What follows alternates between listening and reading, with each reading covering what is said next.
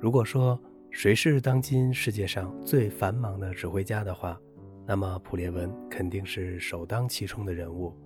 这位精力充沛的艺术家是二十世纪中后期最著名的国际指挥大师之一，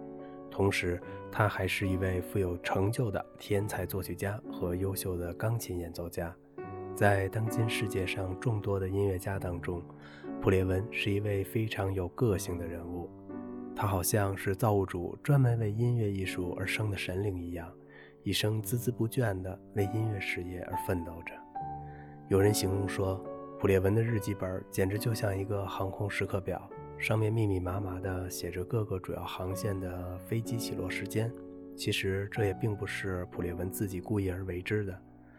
作为一个大名鼎鼎的现代指挥家，全世界各地的著名交响乐团。歌剧院和唱片公司都在等着与他合作，类似的合同纷沓而至，甚至三五年间的安排都早已预定了出去。在这种情况下，又怎么能不显得加倍的繁忙呢？所幸的是，普列文天生有一副高度精神的头脑和强壮的身体。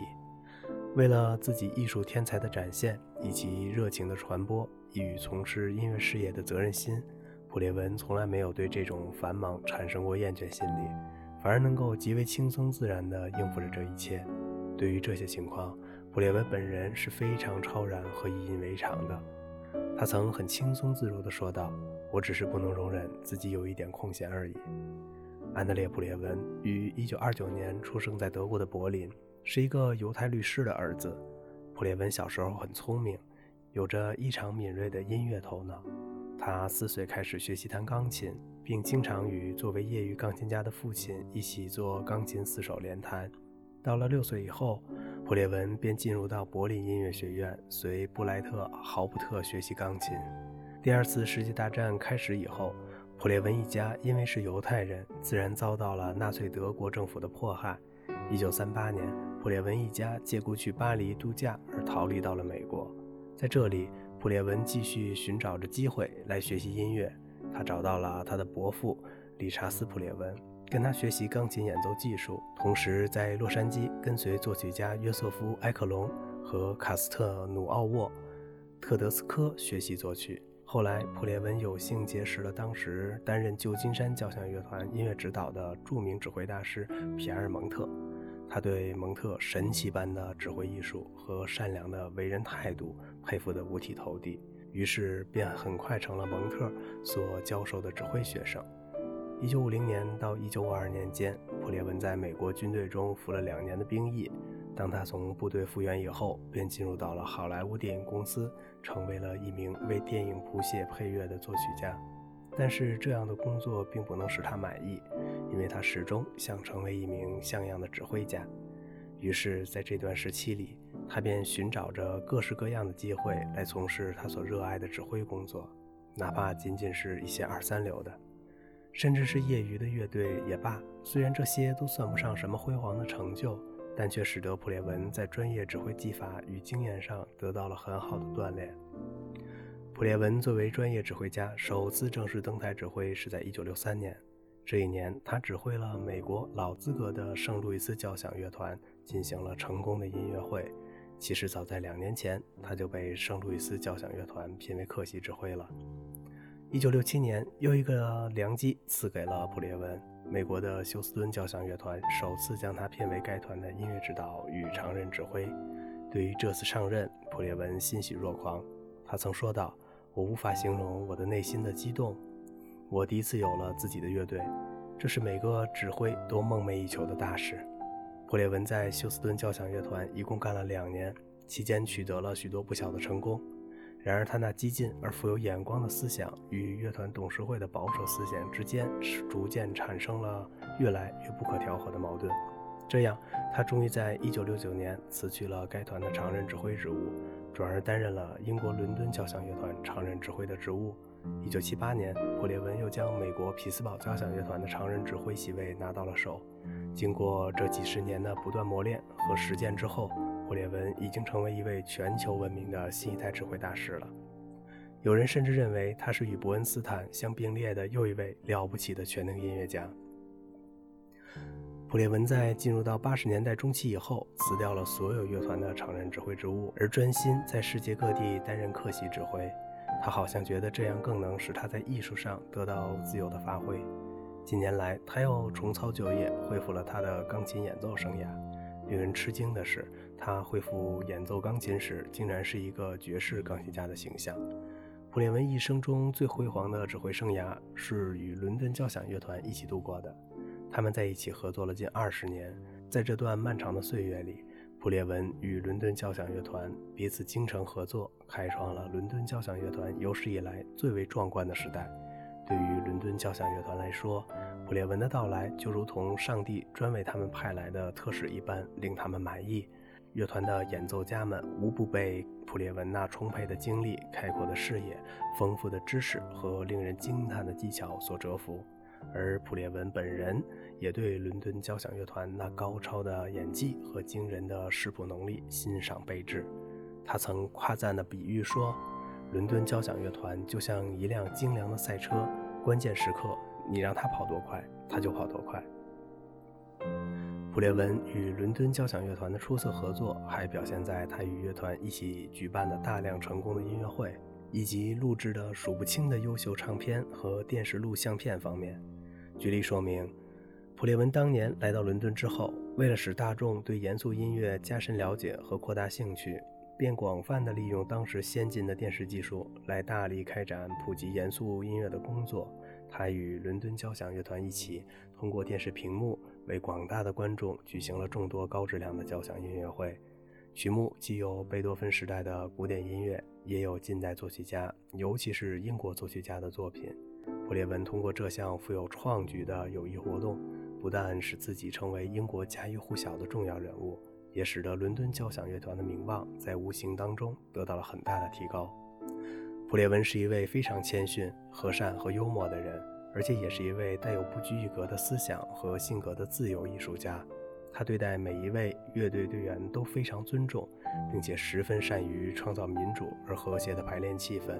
据说他在排练时总是轻松愉快、妙语连珠，从来没有任何大师的架子。为了解决大家的问题，他总是频频地奔波于乐队队员与指挥台之间，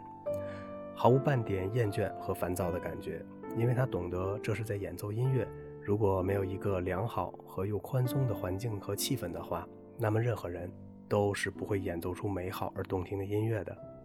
在当今世界上，人们将普列文与阿巴多、马泽尔和小泽征尔等人一起誉为新一代的指挥大师，那是因为他们不仅具备着优秀艺术家所特有的高尚品德，同时也拥有着一般人所很少具有的天才能力和精湛技艺。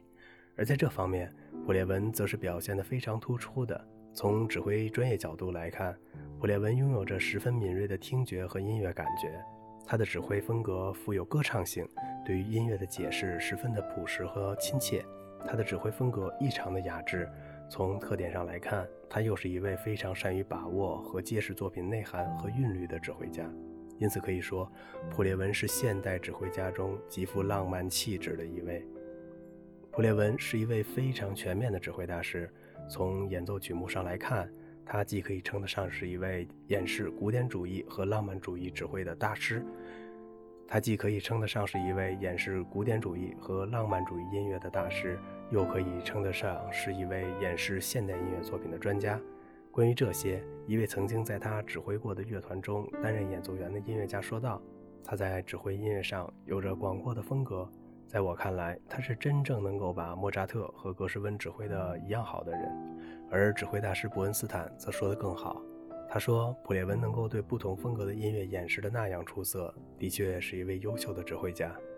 普列文所擅长指挥的作品是很多的，以至于人们很难从中选择出他所最为擅长的作品，因为无论是贝多芬、勃拉姆斯，还是肖斯塔科维奇和格什温，他的指挥都曾给人们留下过难忘的印象。